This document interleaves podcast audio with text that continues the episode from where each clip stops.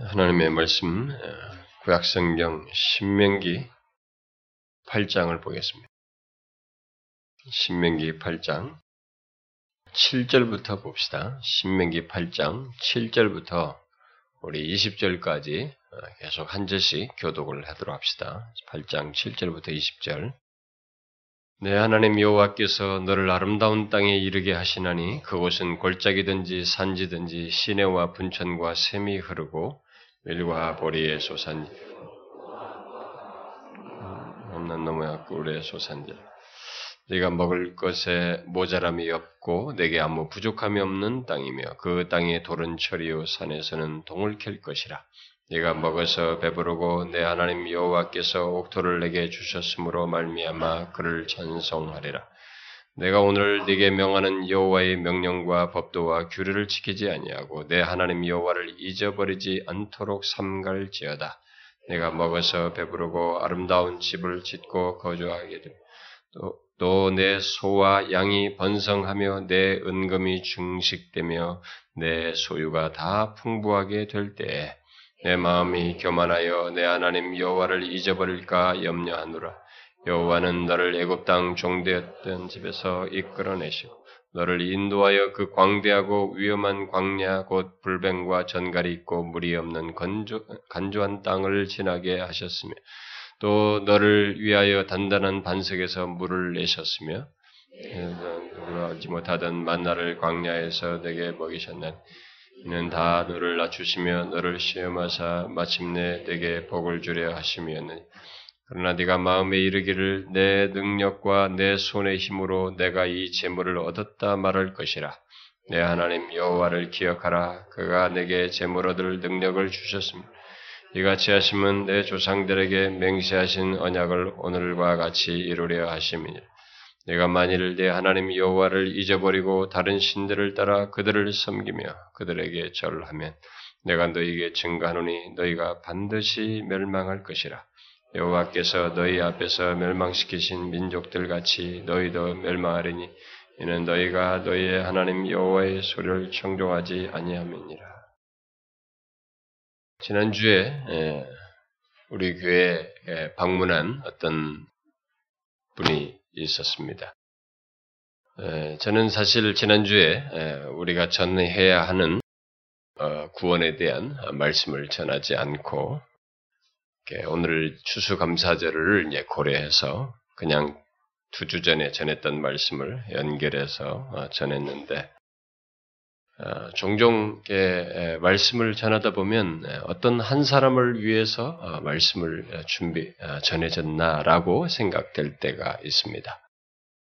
왜냐하면은 지난주에 어떤 부부가 왔는데 그분들은 이제 목사님 부부였습니다.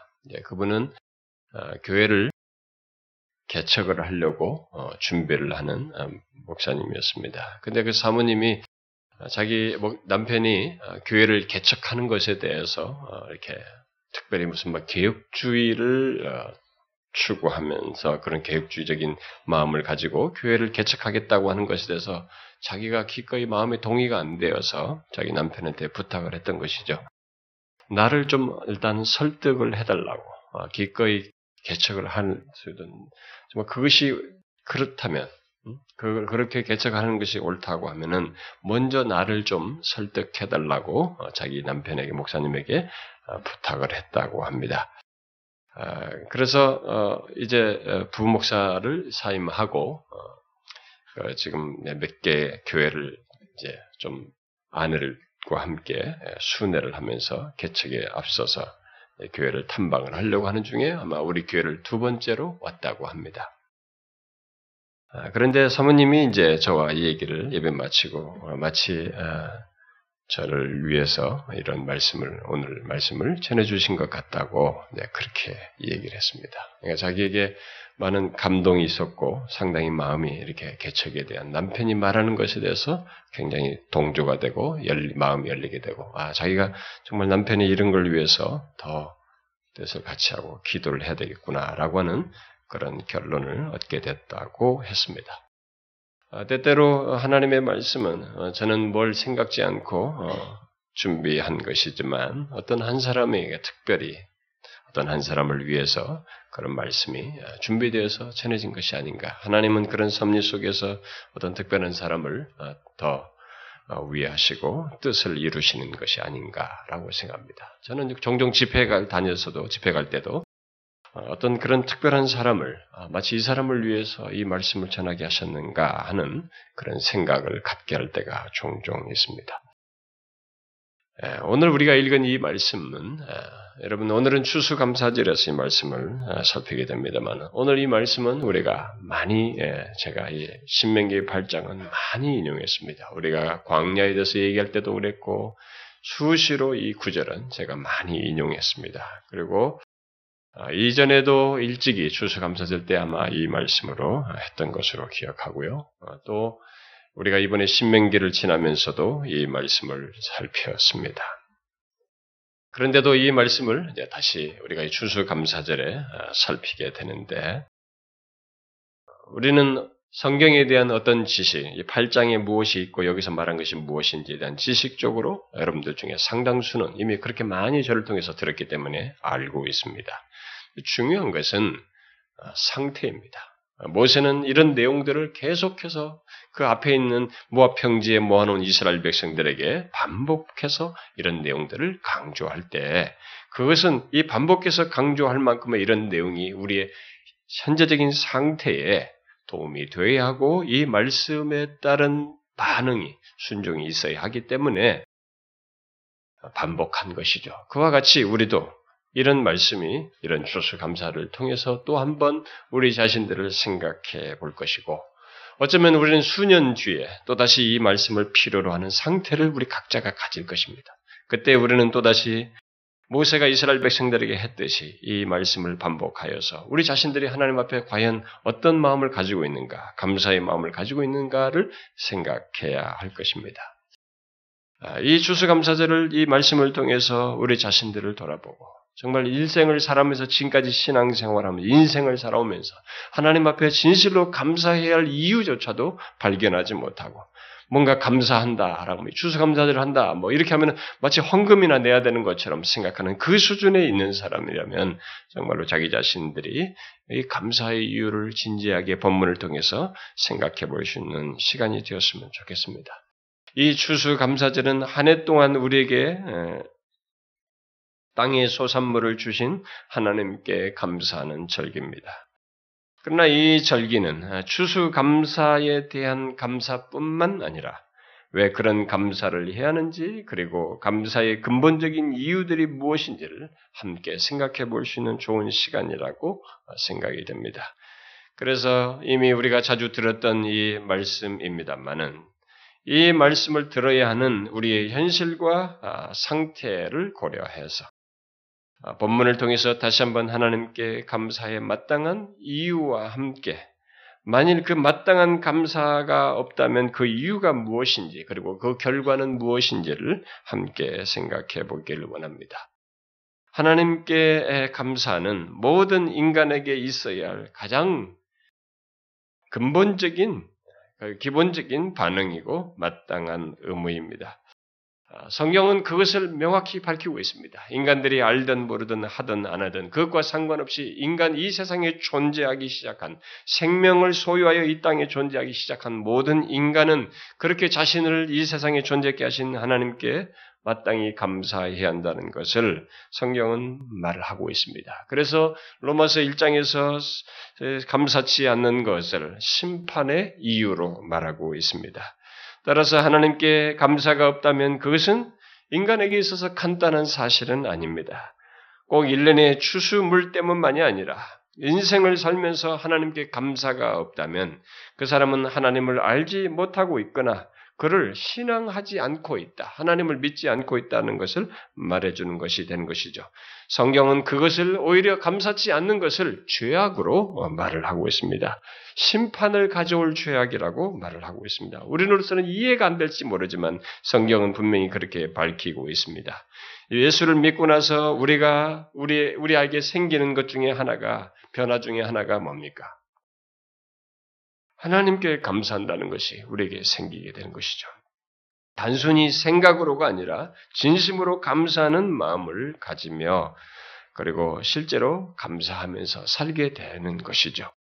이 추수감사절은 그런 우리의 감사생활 속에서 갖는 특별한 시간이라고 볼 수 있습니다. 그러므로 이 절기에 다시 한번 하나님께 감사하는 문제를 생각하면서 실제로 오늘만이 아니고 이런 절기만이 아니라 실제로 자신의 전 삶에서 이런 감사를 알고, 그래서 데살로니가에서 말한 것처럼 범사에 하나님을 감사하는 그런 것이 우리에게 있기를 소원합니다. 오늘 본문은 우리에게 하나님께 감사해야 할 마땅한 이유들과 만일 그 마땅한 감사가 없다면 그 원인이 무엇이고 결과가 무엇인지를 이렇게 쭉 얘기해 주고 있습니다. 먼저 모세는 이스라엘 백성들이 이제 광야 생활을 끝내고 잠시 후면 가나안에 들어가서 광야 생활과는 이전의 광야 생활 그 40년과는 비교할 수 없는 정말 다른 그런 풍성한 생활을 할 것을 말해주고 있습니다. 여기 오늘 읽었던 그 7절 이하에서 내 하나님 여호와께서 너를 아름다운 땅에 이르게 하시나니 그곳은 골짜기든지 산지든지 시내와 분천과 샘이 흐르고 밀과 보리의 소산지요 각종 과일들과 꿀의 소산지요 먹을 것이 모자람이 없고 내게 아무 부족함이 없는 땅이며 그 땅에 돌은 철이요 산에서는 동을 캘 것이다 라고 말을 하고 있습니다. 이스라엘 백성들은 그동안 광야의 모래바람이 휘몰아치던 그 메마른 땅에서의 생활을 청산하고 이제 물이 있는 땅, 자연 속에 있는 그 물이 있는 땅, 풍성한 농작물과 과수가 있는 땅, 그리고 유용한 자원들이 있는 아름다운 땅을 누릴 수 있게 되었습니다. 그런데 여기서 중요한 것은 7절 상반절 말씀입니다. 내 하나님께서 너로 그 아름다운 땅에 이르게 하신다고 하는 이 중요한 사실입니다. 이스라엘 백성들은 실제로 그것을, 이 말씀에 해당하는 것을 경험하게 되는 것이죠. 이스라엘 백성들이 요단강을 건널 때부터 하나님은 그 200만 명 이상이나 되는 이 백성을 마른 땅을 지나듯이 그 강을 쪼개어서 건너게 하셨고 가장 큰 난제인 여리고 성을 그들의 무기가 아닌 하나님의 능력으로 무너뜨림으로써 이스라엘의 가난 생활이 전적으로 하나님의 은혜와 인도라고 하는 것을 체감했어요. 체험적으로 경험하게 되죠. 여기서 우리가 중요하게 생각할 것은 바로 이것입니다. 이스라엘 백성들이 차지한 땅이 얼마나 아름답고 복된가, 또 그들이 얼마나 큰 축복을 받았는가 하는 것이 아니에요. 여기서 이런 성경의 진술들이 우리에게 말해주는 것은 야 정말 거기는 너무 아름다운 곳이다. 정말 큰 축복을 누리게 됐다. 뭐 이런 것이 아니고 그건 2차적입니다. 중요한 사실은 이스라엘 백성들을 바로 그런 곳으로 인도하신 이가 있다는 거예요. 그런 분이 있다는 것입니다. 그가 누구이냐라는 것입니다. 성경에서 강조하고자 하는 것은 이겁니다. 오늘 본문에서 우리가 다른 것에 초점을 두면 안 됩니다. 본문에서 강조하자는 것은 그것으로 인도하신 이가 누구냐라는 것입니다. 바로 하나님께서 그렇게 하셨다는 것입니다. 사실 오늘 본문에서 가장 중요한 사실은 하나님께서예요. 물이 없고 농사도 지을 수 없는 광야에 있던 이스라엘 백성들을 하나님께서 물과 풍성한 농작물과 과실이 있는 가나안으로 들어가서 살게 하셨다라는 사실입니다. 이것을 부인할 사람은 이스라엘 백성들 중에 아무도 없는 것이죠. 왜냐하면 자신들이 부인할 수 없는 경험을 실제로 그렇게 경험했기 때문에 더 부인할 수가 없었던 것입니다. 자, 바로 그런 사실에 근거해서 모세는 10절에 말하고 있습니다. 너희는 하나님의 인도로 마침내 아름다운 땅에 이르게 되어 먹어서 배부르고 내 하나님 여호와께서 옥토를 내게 주셨으므로 말미암아 그를 찬송하리라. 자, 무엇을 말합니까? 그들이 하나님의 인도로 있게 되는 복된 경험 이후에 즉각적으로 나타낼 반응을 말해주고 있습니다. 그게 무엇입니까? 하나님 여호와께서 옥토를 우리에게 주셨다는 것을 실감하며 하나님을 찬송하는 것입니다.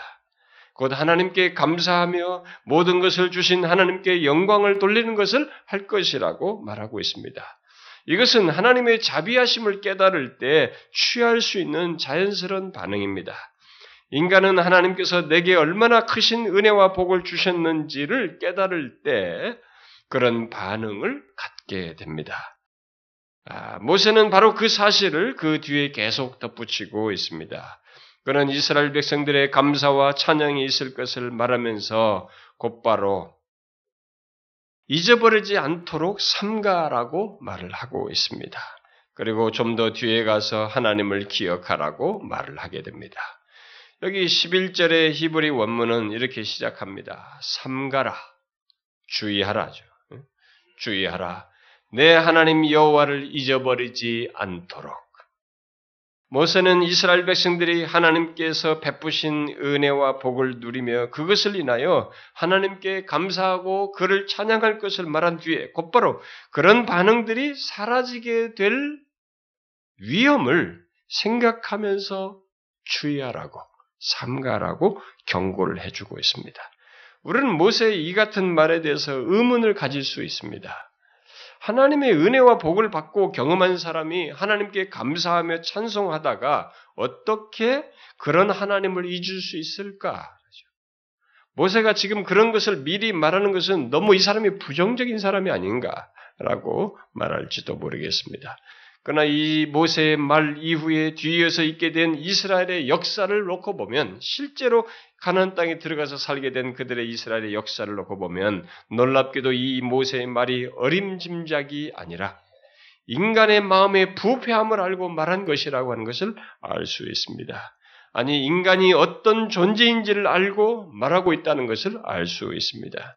인간은 얼마든지 그럴 수 있다라는 것입니다. 역사 속에 드러난 실제적인 사실 한 가지를 우리가 예를 들자면, 모세의 이 말 이후에 약 700년이 지나서 이사야가 어떤 상황을 목격하면서 외친 말이 있어요. 물론 그것은 하나님께서 하신 말을 대언한 것입니다. 하늘이여 들으라, 땅이여 귀를 기울이라. 여호와께서 말씀하시기를 내가 자식을 양육하였거늘 그들이 나를 거역하였도다.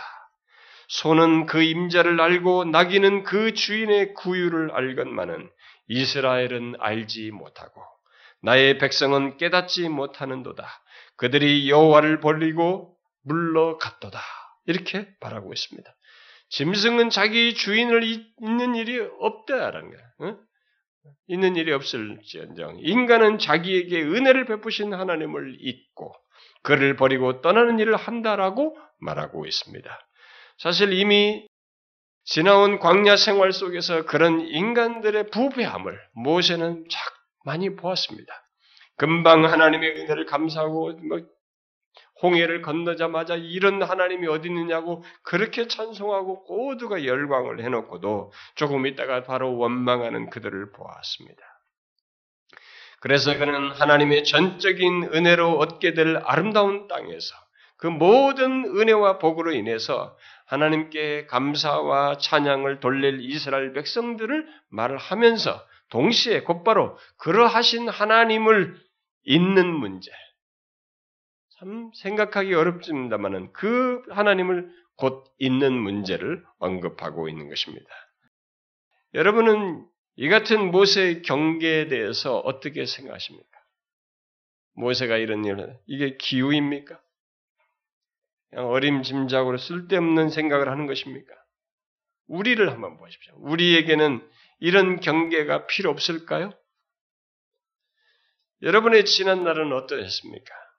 하나님께서 은혜 베푸신 것을 인하여서 감사와 찬양을 돌리되 계속적으로 그 하나님을 잊지 않고 기억하며 감사하는 삶을 살았습니까? 하나님께서 현재 우리들이 지금 서 있는 이 현재의 자리와 그 자리에서 누리는 모든 것을 허락하신 것을 기억하고 그 하나님을 잊지 않고 그에게 감사하고 있느냐는 것입니다. 하나님께서 나에게 베푸신 구원의 은혜를 감사할 뿐만 아니라 그의 구원 안에서 현재 누리고 있는 것을 허락하신 그 하나님을 기억하고 그에게 감사하며 살고 있느냐는 것입니다. 여러분은 하나님께서 자신을 이 땅에 태어나 거하게 하실 뿐만 아니라 이 땅을 사는 동안 삶을 돌아보시고 매일같이 땅의 소산물을 먹으며 각종 필요를 공급받아서 살게 하신다는 것을 기억하면서 감사하고 있습니까?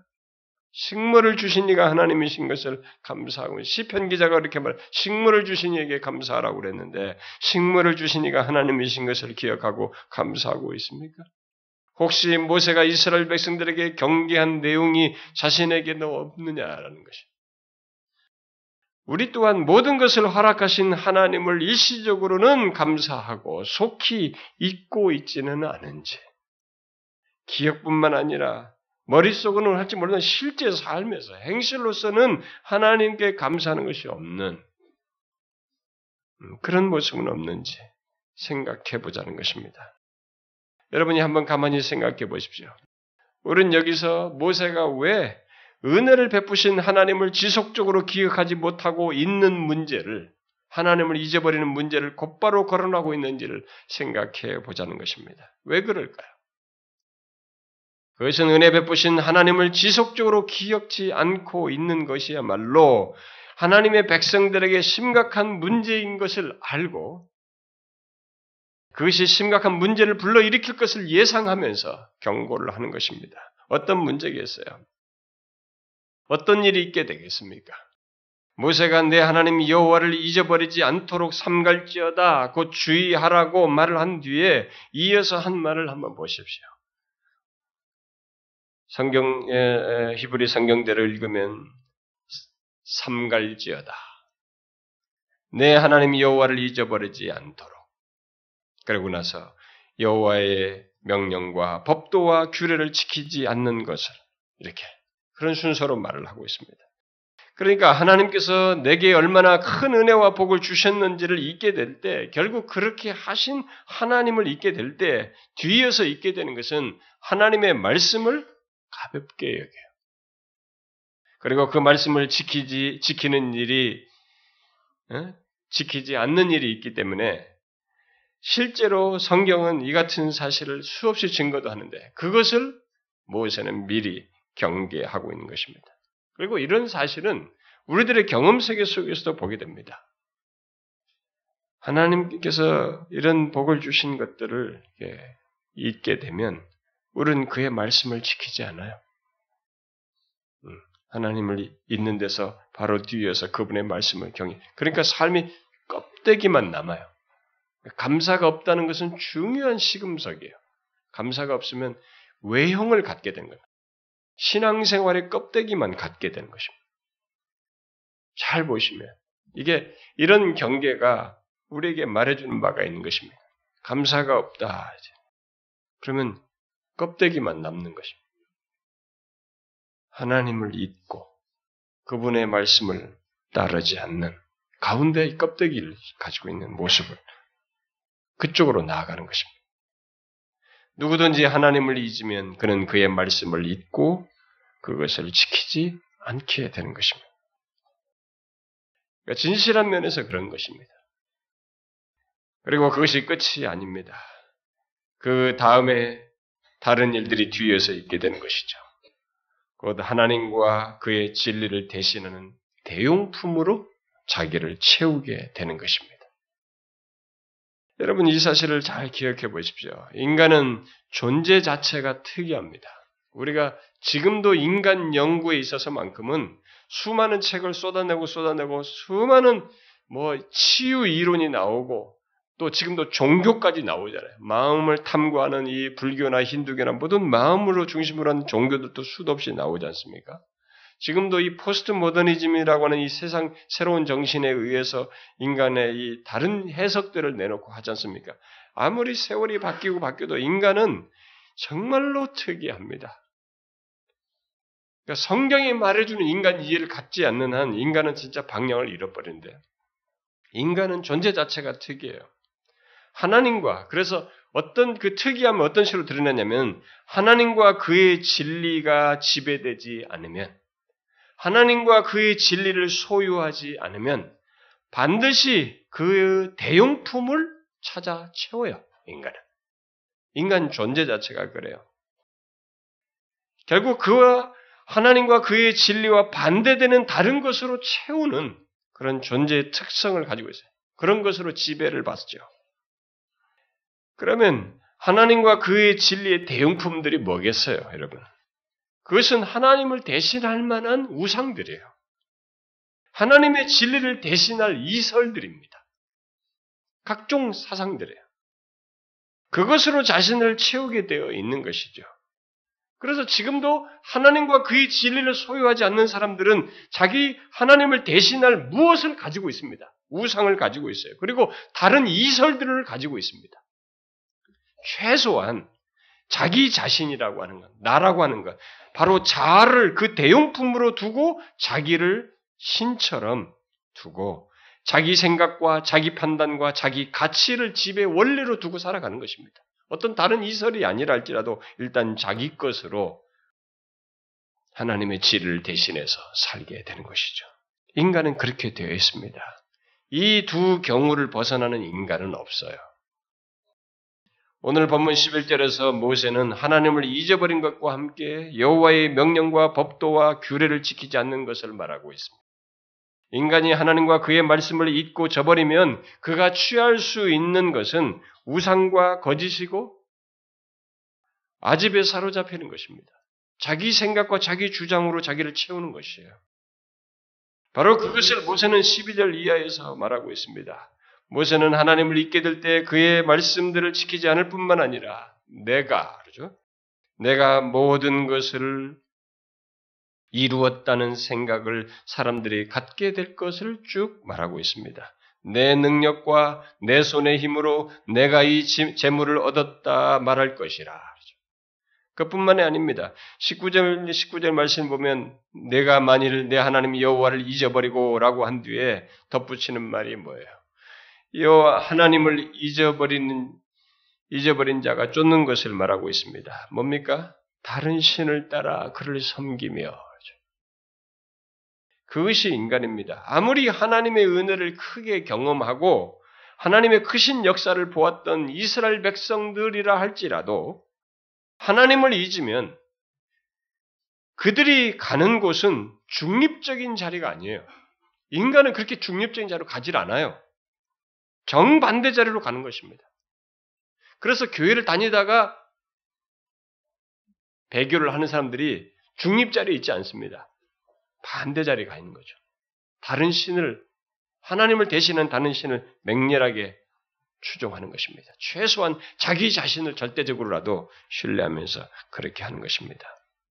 하나님을 잊으면 하나님과 상존할 수 없는 우상이라도 인간은 두어서 섬기게 되는 것입니다.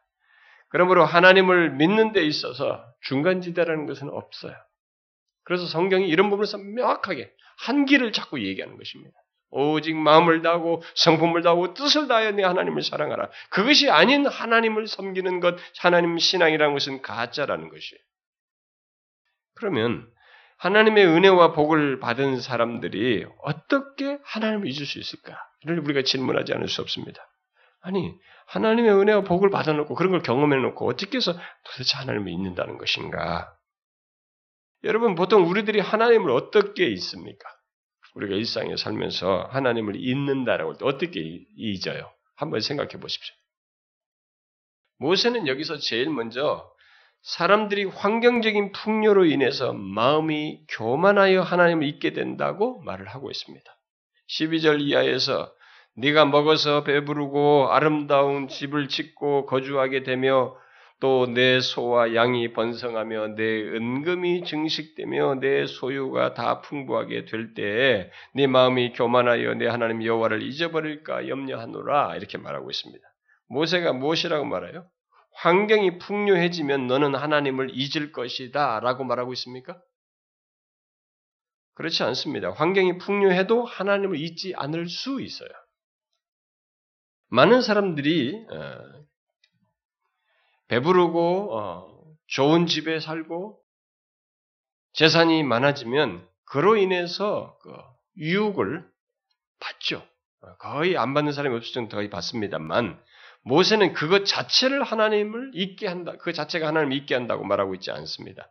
대신 환경이 풍요해질 때 그때 잊게 될 일반적인 어떤 가능성을 먼저 제기하고 있습니다. 그게 뭐예요? 환경이 풍요해질 때 흔히 있을 수 있는 것으로 지금 제기하고 있는데 그게 뭡니까? 먼저 마음이 교만해지는 것입니다. 먼저 마음이 교만해질 수 있다는 것입니다. 그리고 바로 그것이 은혜 베푸신 하나님을 잊게 하는 한 가지 중요한 원인으로 말을 하고 있습니다. 환경이 풍요해도 교만하지 않고 계속 그 모든 것이 어떻게 잊게 되었는지를 기억하면 하나님을 잊지 않을 수 있습니다. 그런 사람들이 상대적으로 적긴 하지만 그럴 수 있어요. 그런데 여기서 문제는 환경의 풍요로 인해서 갖게 되는 교만이에요.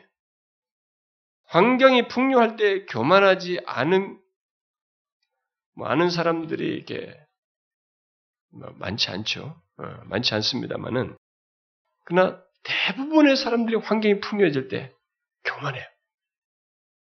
그럼 그거 극복하는 게 정말 어렵습니다. 이스라엘 역사가 실제로 그렇게 보여줘요. 일단 성경에 나오는 이들의 역사가 그걸 보여줍니다. 이스라엘 백성들이 가나안에 들어가서 먹고 살만 하니까 이전에 비교할 수 없는 안식과 그 안정과 배부름 그리고 소유의 넉넉함이 생기자 곧바로 나타나는 게 뭡니까? 그들은 모세가 내 소유가 풍요하게 될 때에 내 마음이 교만하여 내 하나님을 잊어버릴까 염려한다라고 한 대로 진짜로 교만해서 하나님을 잊었어요. 결국 이스라엘 백성들은 환경이 풍요해지자 교만해졌고 바로 그것이 하나님을 잊게 하는 한 원인이 되었습니다. 인간은 교만하면 이미 하나님을 생각지 않고 자신의 무엇을 생각하고 있는 상태이기에 당연히 하나님을 잊었다고 할 수 있습니다. 그래서 교만하면 하나님을 잊는다라고 할 수 있는 것이에요. 교만을 부추기는 것들이 무엇이든지 환경이 풍요해서든지 자신의 현재 삶에 별 문제도 없고 편안해서든지 배운 것이 많아서든지 지위가 높아져서든지 그로 인해서 교만하면 인간은 하나님을 잊어요. 벌써 하나님을 제기하는 거죠. 아무리 하나님을 잘 믿던 사람일지라도 일단 교만하면 그는 하나님을 잊고 있다라고 할 만한 모습을 갖게 됩니다. 일시적이든 정도가 약하든 예외 없이 교만하게 되면 그는 하나님을 잊고 있다고 할 만한 모습을 갖게 돼요. 그게 정도 차이를 다 달리해서 드러낼 수 있습니다만 그 모습을 드러내요. 여러분들도 같이 한 몇 년, 10년 같이 신앙생활 해보세요. 여러분도 압니다. 여러분 자기 자신은 못 볼 망정 대체로 자기 자신 보는 데는 우리가 둔감해 있습니다. 다른 사람은 여러분들이 아주 예리하게 볼 수 있어요. 야, 저 사람이 저렇게 잘 되고 이렇게 잘 되고 편안하고 문제가 없더니 참 저렇구나. 이전 같지 않구나. 여러분도 볼 수 있어요. 여러분도 한번 보세요. 예, 그동안 힘들게 살다가 여기 오늘 읽은 본문의 그 12절과 13절과 같은 그런 조건에 처하게 되면 보통 사람이 어떻게 되겠어요? 거기 조건이 뭡니까? 먹어서 배부르고 곧 먹는 문제의 풍요로움을 느끼게 되고 아름다운 집, 여러분 좋은 집, 가난하게 살다가 좋은 집 살아보세요. 상대적으로 다른 사람과 자기의 삶과 비교해 볼 때도 그렇고 여러 가지 아름다운 집을 구하고 산다고 생각해 이전보다 좋은 집에 살 거하고 소와 양이 번성하고 은금이 증식된다고 그랬으니 이게 뭡니까? 사업도 잘 되고 재산이 많아지는 거예요. 결국 소유가 풍부하게 되는 것입니다. 그때 어떻게 됩니까? 반드시 교만해진다고 말할 수는 없지만 그럴 위험성이 굉장히 커집니다. 여러분 우리 한국을 한번 보십시오. 우리가 여기 오래 사신 분들은 좀 다 아시겠습니다만 어제 신문에 보니까 우리나라가 50년 전에 아프리카 케냐에다가 돈 빌렸대요. 돈 빌려달라고 그랬대요. 거기다. 필리핀에도 돈 빌려달라고 했습니다. 박정희 대통령이 필리핀에서 무시당했잖아요.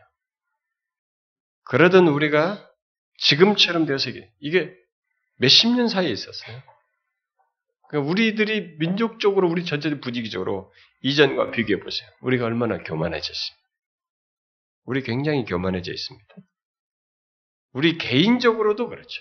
우리 개인적으로도 이전에 비해서 더 나아진 면에서 교만해져 있어요. 여러분 뭔가 조금 가진 것이 있고 좀 있고 뭐가 있는 사람들의 모습을 보십시오. 자기는 모를지 모르지만 교만해 있어요. 모세는 내 소유가 풍부하게 될 때라고 한 뒤에 네 마음이 교만하여 하나님을 잊어버릴까 염려한다 라고 했는데 놀랍게도 사람들은 환경이 더 좋아지면 거의 교만해지는 그 길을 갔어요. 그렇지 않은 사람이 드물었습니다. 여러분, 우리들은 지금 어떻습니까? 우리들은 이 부분에 대해서 견고한가요? 상대적으로 다른 사람보다 좀 더 나은 조건이 있고 부유해지면 그렇게 뻣뻣해도 되는 것입니까?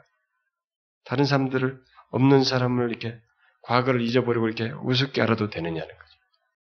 그런데 문제는 뭐냐면 그렇게 하는 사이에 하나님께 대한 감사가 없어졌고 하나님을 잊은 상태의 모습을 취하고 있다는 것입니다.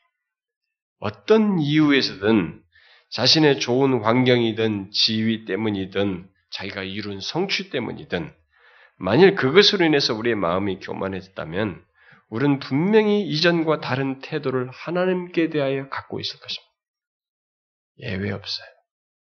교만해져 있으면 분명히 이전과 다른 태도를 하나님께 대해서 갖고 있을 것입니다. 모세는 바로 그것을 경계하고 있는 것입니다. 그 다음 또 모세가 하나님의 은혜와 복을 받고도 사람들이 하나님을 잊게 되는 원인으로 말하고 있는 것이 있어요. 덧붙이는 게 있습니다. 무엇입니까? 현재의 조건, 현재의 성취, 현재의 누림의 근거를 자기 안에서 보는 것입니다. 17절에서 내가 마음에 이르기를 내 능력과 내 손의 힘으로 내가 이 재물을 얻었다 말할 것이라고 한 뒤에 내 하나님 여호와를 기억하라 이렇게 말하고 있습니다. 이전 번역은 14절에도 두렵건대 라는 말을 염려한다는 말을 번역을 이렇게 했어요. 두렵건대 내 마음이 교만하여 내 하나님 여호와를 잊어버릴까 하노라 이렇게 번역했고 17절도 그렇게 똑같이 번역했어요. 두렵건대로 시작을 해가지고 두렵건대 내가 마음에 이르기를 내 손과 내 능과 내 손의 힘으로 내가 이 재물을 얻었다 할까 하노라 이렇게 번역했어요. 모두 하나님을 잊는 것을 두려워한다고 하면서 각각의 내용을 말하면서 두렵건대라고 말을 하면서 하나님을 잊는 것을 두려워하고 있습니다. 근데 여기서 17절에서는 하나님을 잊는 원인으로 교만과 분리되지 않는 것을 더욱 구체적으로 이 얘기를 하는데 그게 뭐예요? 자신의 현재 상태, 현재의 풍요, 현재의 위치, 현재의 복된 형편들이 다 나의 힘과 능력으로 있게 된 것이라고 생각함으로써 결국 자기 자신을 말하고 있다는 것입니다. 모세는 이런 마음의 태도 또한 두려운 것으로 말을 하고 있습니다. 왜냐하면 그로 인해서 똑같이 하나님을 잊는 것이 있게 되고 드러나고 있기 때문에 그렇습니다. 본문 17절은 현재의 모든 형편과 풍요와 축복, 곧 자신이 지금 누리고 있는 모든 것을 말하면서 하나님을 전혀 말하지 않고 있습니다. 하나님을 제외시키고 그 대신 그 자리에 나를 두고 내가, 내 능력이, 내 손의 힘이 이 모든 것을 얻었다라고 말하고 있습니다.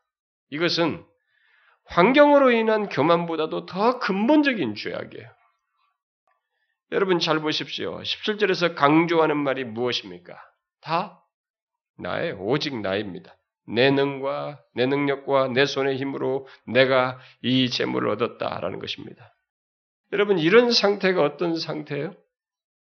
이런 상태가 어떤 상태입니까? 그것은 이미 하나님을 잊은 상태입니다. 우리가 그걸 알아야 됩니다. 현재의 조건을 보면서 그 모든 것을 자신의 무엇으로 또 자신의 어떠함으로 생각하는 것은 벌써 하나님을 제외시키고 있는 것이고 결국 하나님을 잊고 있는 것입니다. 그러나 그것은 우상을 섬기는 것과 하나도 다를 바 없는 것입니다. 자기를 우상으로 섬기고 있는 거나 다를 바 없는 것입니다.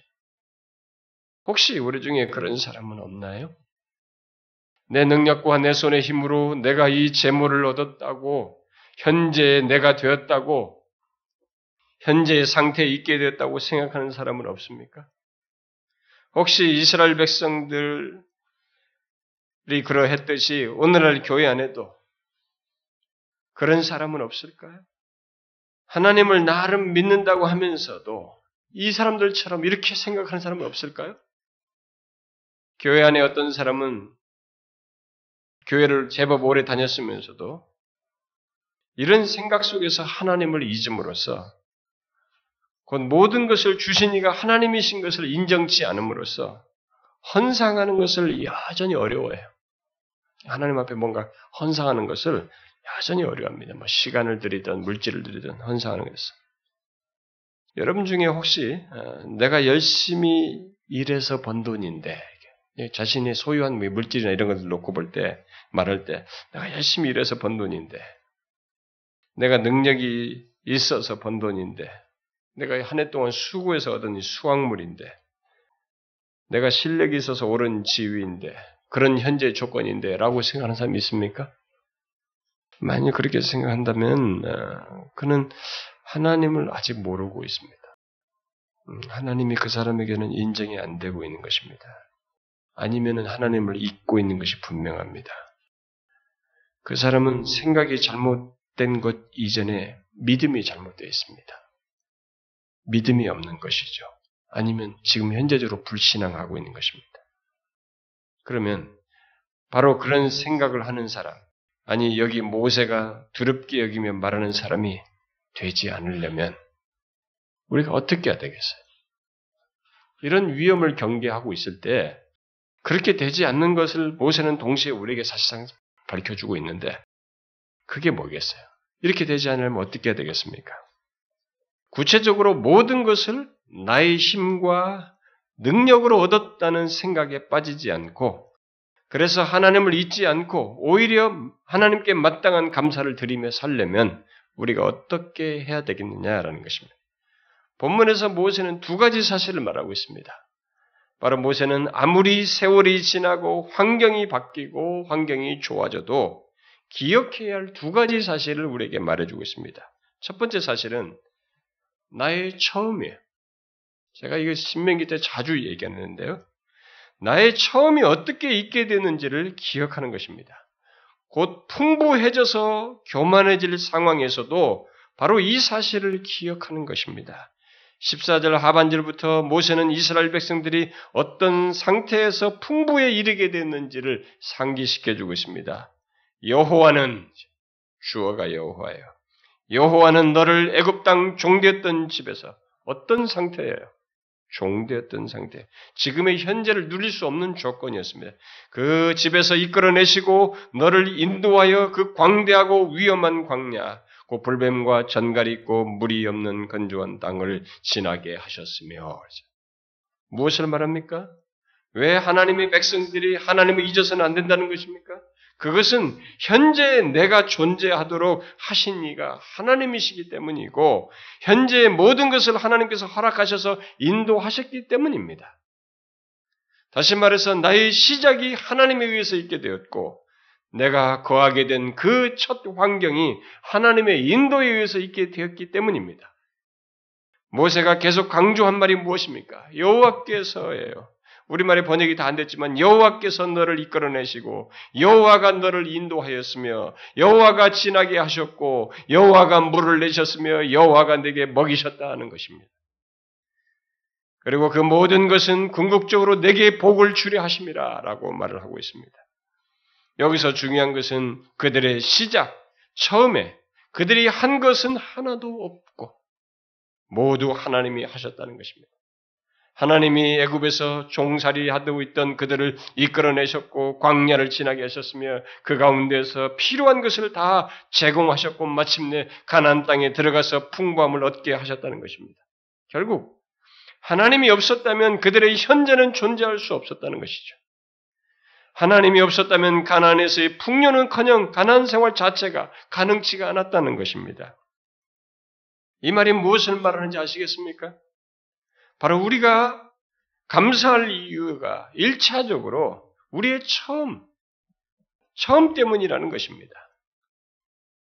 여러분은 왜 이 땅에 태어난 인간들이 하나님께 감사치 않는 것을 하나님께서 심판하시겠다고 하는지 아십니까?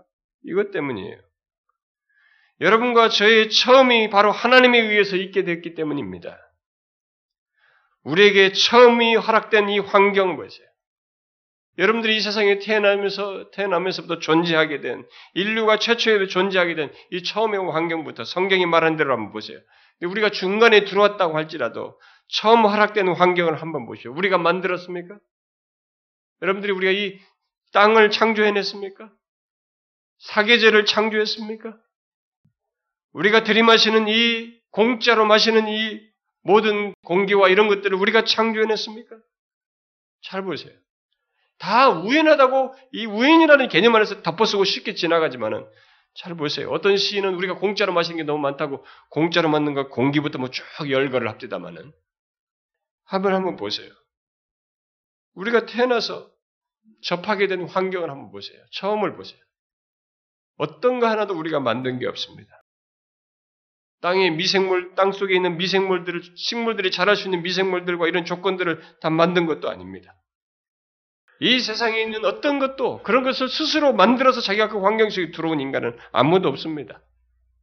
최초의 사람 아담부터 모든 인간은 하나님께서 창조하여 허락하신 환경 속에 들어와서 시작했어요. 공기를 들이마셨습니다. 사계절의 변화를 보면서 삶을 살고 있고 모든 걸 누리고 있습니다.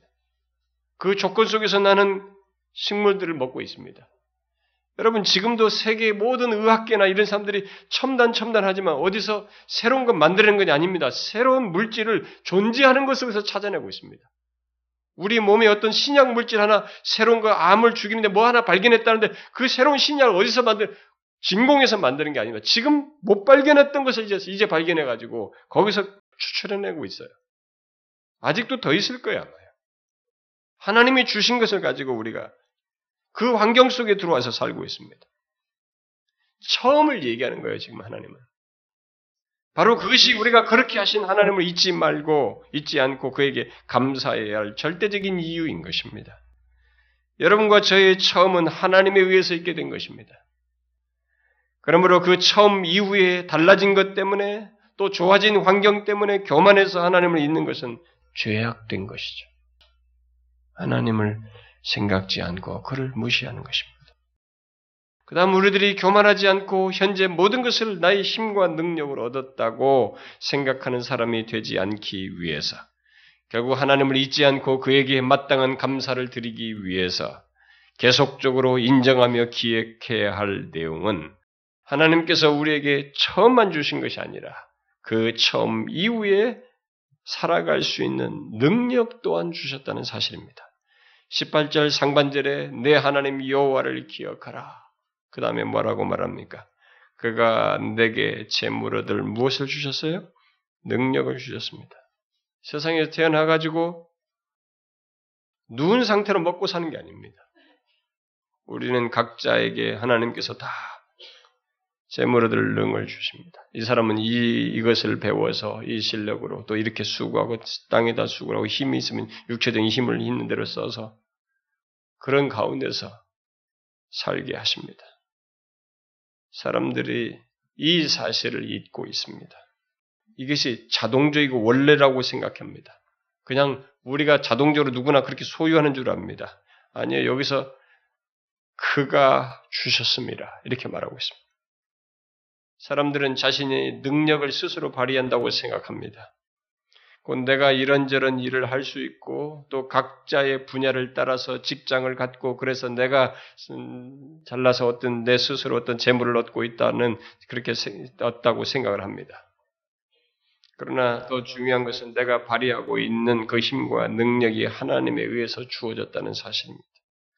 하나님께서 이스라엘 백성들을 가나안에서 처음 생활을 하도록 인도하셨던 것처럼 우리가 이 세상에 존재하도록 하나님께서 우리에게 처음을 주셨을 뿐만 아니라 또 이스라엘 백성들이 그 가나안에서 풍요를 얻고 누릴 수 있는 힘과 능력도 주셨던 것처럼 우리들에게도 재물을 얻을 수 있는 능을 주신 것입니다. 우리 각자에게 그런 분량들을 주신 거죠. 우리는 이것을 기억해야 합니다. 내가 발휘하고 있는 능력만 생각할 것이 아니라 그것이 내게 허락되었다는 사실 또한 생각해야 하는 것입니다. 이것을 잊으면 우리는 나를 더 모든 것의 주권자로 생각을 하게 되고 자기 자신을 신뢰하게 돼. 결국 하나님을 잊는 것이죠. 본문은 하나님께서 재물 얻을 수 있는 능력을 우리에게 주셨다고 분명히 말하고 있습니다. 그 말은 말을 바꾸면 이렇게 될 수 있어요. 그 능력은 얼마든지 거두어질 수 있다는 것입니다. 그 내용 속에는 이게 포함되어 있어요. 재물을 능력을 주셨다는 것은 하나님께서 그 능력을 거두실 수도 있다는 말이 내포되어 있는 것입니다. 우리는 이것을 알아야 됩니다. 그래서 그 뒤에 19절과 20절이 그거 연관된 말씀으로 하시는 것입니다. 모세는 하나님을 잊어버리고 다른 신을 섬기면 그 능을 발휘해서 얻게 되는 것을 얻지 못하게 하겠다. 네가 반드시 멸망할 것이라. 이방인들처럼 너희도 멸망할 것이라. 여러분, 재물을 능히 있으면 뭐예요? 이따가 하나님께서 거두셔서 병상에 누우면 어떻게 됩니까? 소용없어요.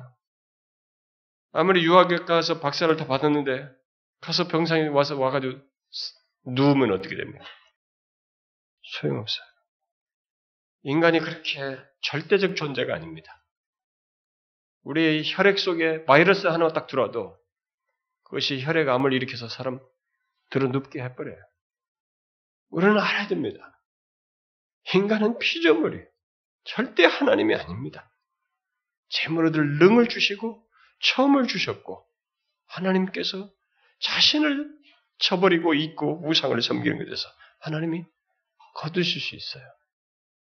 우리는 기억해야 됩니다. 하나님은 우리의 생명과 함께 살 능력을 주시기도 하시지만 동시에 거두시기도 하십니다. 욥이 그걸 고백한 거죠. 하나님께서 주시기도 하시고 거두시기도 하신다고.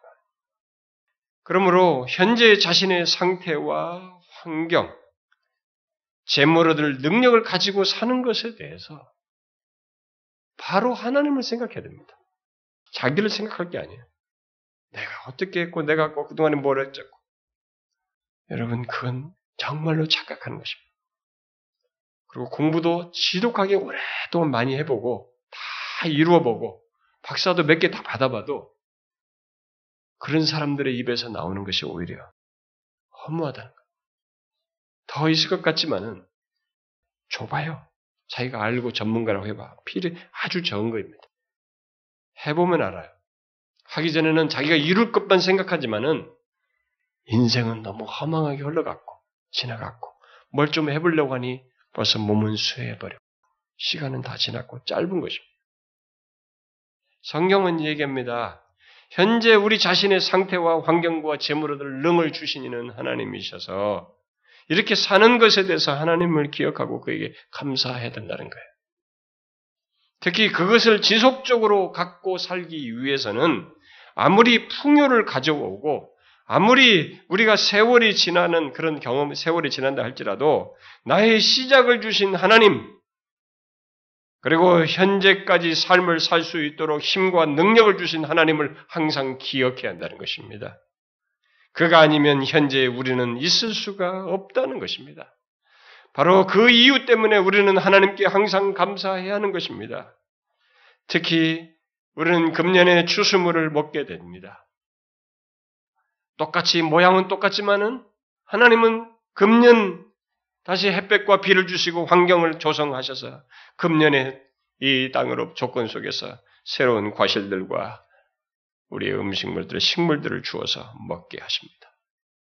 이렇게 할 수 있도록 금년에 추수물을 얻을 수 있도록 하나님은 이 환경 속을 허락하시고 그 가운데서 현재 이런 삶을 얻어 누릴 수 있도록 그거를 얻도록 모든 조건을 주시며 능을 주셔서 이 자리에 이르게 됐기 때문에 그렇게 하신 하나님을 기억하고 감사해야 하는 것입니다.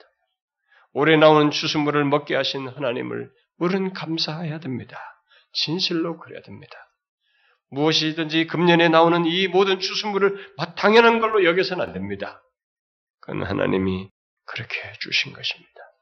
농산물 하나도 수개월 동안의 햇볕과 비를 주시고 섭리하셔서 우리에게 먹게 하신 것입니다. 하나님이 아니면 현재의 상태와 매년의 수확은 있을 수 없으며 누릴 수가 없는 것입니다.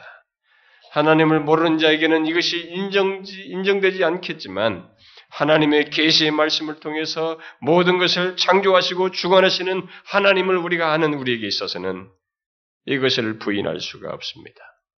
우리는 현재를 주신 이가 하나님이신 것을 고백해야 합니다. 금년의 농산물을 주신 이도 하나님이신 것을 고백해야 합니다. 그래서 우리는 그에게 감사해야 하는 것입니다. 아니, 감사치 않을 수가 없는 것입니다. 현재의 자신으로 인해서, 여러분들이 가지고 있는 현재의 조건으로 인해서 하나님께 감사해야 되는 것입니다. 우리는 여기서 하나님께 감사하지 못하는 또 한 가지 우리 잘못 중에 하나는 자꾸 내 기준과 내 목표를 세우면서 현재의 조건을 감사할 이유를 내던진다는 것입니다. 내가 원하는 것과 기대치를 두고 이것이 원하는 욕심대로 채워지지 않은 것을 두고 하나님께 감사치 않다는 것입니다. 그것은 이중적 죄를 짓고 있는 거예요. 내 기대와 내 욕심에 한계선을 놓고 감사를 하는 것이 아닙니다. 현재의 시작과 현재의 유지를 놓고 현재가 있게 하신 하나님을 기억하여서 감사하는 것입니다. 내일 일은 내일이에요. 오늘을 주셨으면 내일도 주실 것입니다. 그러는 가운데 어느 시점에서 하나님은 우리를 데려가시는 것입니다. 지나는 것입니다. 나그네와 행인처럼 이 세상을 지나가는 것입니다. 이 땅은 영구한 것이 아닙니다. 이 땅에서 먹고 마시는 것도 이 땅에서 주시는 삶의 환경 속에서, 허락하심 속에서 얻고 누리는 것입니다. 근본적인 것, 변하지 않는 것, 하나님이에요. 그리고 그가 우리를 처음을 주시고 우리와 관계 속에서 은혜를 베풀어 이끌고 계시다는 사실입니다. 이게 불변해요. 우리는 이러하신 하나님을 기억하고 감사해야 되는 것입니다. 수수감사절이 되면 수수감사들 절기 헌금 봉투만 보면 헌금하라는가 보다. 그렇게 생각하시나요? 아닙니다. 제발 그 정도의 수준을 넘어서십시오. 1년을 돌아보십시오. 그러면서 그 가운데 현재를 주신 하나님을 돌아보십시오. 감사 없이 살 수가 없습니다. 다시 얘기합니다만 감사가 진심으로 없으면 여러분 모든 신앙의 외형은 껍데기예요. 외형을 유지하는 것입니다. 제대로 된 신자는 감사를 가지고 있습니다. 이렇게 말해도 감사이고 저렇게 말해도 감사해요. 존재의 시작에서부터 오늘을 주신 이가 하나님이신 것을 명확히 보기 때문에 그에게 감사하는 것입니다. 게다가 우리의 영원한 생명까지 하나님께서 그리스도 안에서 약속하셨고 확정하셨을 때는 이 세상이 지나는 것이 어떻겠어요? 어떻겠습니까, 여러분? 잠시인 시간 또한 정말 감사하면서 지날 수 있는 것입니다. 사랑하는 지체 여러분, 저와 여러분의 신앙의 여정 속에 넘쳐야 할 것 중에 하나가 감사입니다. 항상 하나님께 감사하십시오. 그래서 최악 조건에서 나를 데려가도 그때가 타이밍이에요. 나의 순례길을 끝내게 하시고 안전하고 영원한 품으로 하나님께서 정하여 데려가는 것이기 때문에 그것조차도 감사할 것입니다. 저는 저와 여러분의 삶 속에 근본적으로 이렇게 감사가 우리 존재에게 새겨지고 드러나고 평생도록 하나님 정말 말씀대로 범사에 감사하길 바라요. 저는 이제 아이들을 여러분들이 데리고 가서 경험했는지 모르겠습니다. 추수물을 보면서. 보여줘야 됩니다. 이상한 것까지 맨날 먹는 사과 이런 것만이 아니라 이상한 것까지 다 보여주면서 이 땅 속에 이런 조건을 주신 하나님, 태어나기 전부터 이런 것을 주어서 나게 하신 하나님, 그가 금년에도 이것을 주셨다고 여러분들은 가르쳐야 되고 우리 또한 그것을 알고 고백해야 됩니다. 오늘까지 감사할 수 있는 사람은 내일도 감사할 수 있어요. 그리고 그 감사할 조건을 하나님께서 내일 주십니다. 오늘 감사한 자에게 또 내일을 주시는 것입니다. 사랑하는 지체 여러분, 저와 여러분의 입속에, 마음속에, 삶 속에 감사가 넘치길 바라요. 기도합시다. 하나님 아버지 감사합니다. 저희들을 창세전에 이 땅에 존재할 생명으로 마음에 두셨다가 이 시기에 이 땅에 존재하여 하나님께서 설정하신, 베풀어 주신 이 땅의 모든 것들을 얻어 누리게 해주시니 감사합니다. 금년도 하나님 우리에게 생명 주셔서 하나님이 허락하신 주순물들을 먹게 하여 주시니 감사합니다. 우리의 시작을 주신 하나님, 또 현재를 주신 하나님, 그것으로 끝나지 않고 예수 그리스도 안에 우리를 구원하여 영원한 삶으로 약속하여 주시고 그렇게 이끄실 하나님 감사합니다. 주께서 우리를 부르실 때까지 우리에게 매일매일 주시는 그 삶을 귀하게 여기고 감사히 여기면서 살아가는 저희들 되게 하옵소서. 예수 그리스도의 이름으로 기도하옵나이다. 아멘.